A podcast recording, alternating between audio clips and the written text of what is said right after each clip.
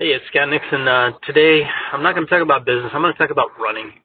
Um, I haven't actually been running in the last couple of years, but the first time I lived in LA in um, 08 and 09, I started running, and it was really, really awesome. And I,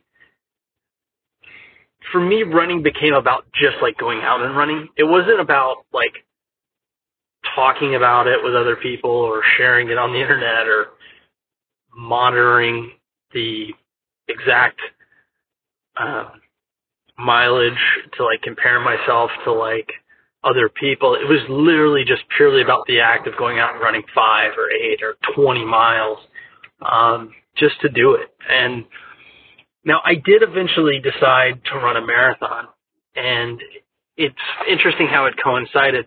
Um, around the time, the exact time we decided to like leave Los Angeles and move to New York, we um, uh, it just happened to be the same weekend um, that uh, I had my marathon in Portland, Oregon. So we drove up, I ran my marathon, and then we finished driving uh, across the United States to New York. Um, and everything really changed once we moved to New York. We moved to New York in the middle of the summer. Um, and in, if you've ever lived in LA or visited LA, you know, the weather is like really nice and it's sunny. Um, it's rarely very hot. It's usually only in the summer times for three or four months. Um, but in the evening or early morning, it's really cool. And especially in the wintertime, it actually does get into the 50s and sometimes in the 40s.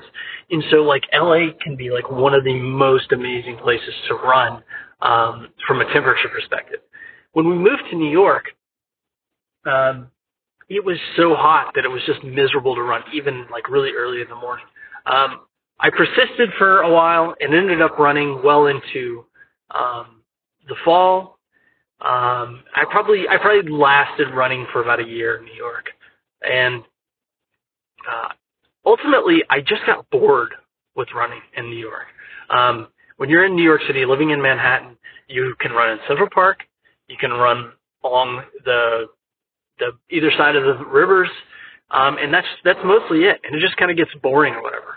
But um, I one of the things I think is it's like whatever you're doing, you know, you should just do it because you enjoy doing it, and and that's what running was for me. I was I just enjoyed running when I lived in LA, and then whenever I moved to New York, I slowly stopped enjoying it as much. So uh, that's my thoughts.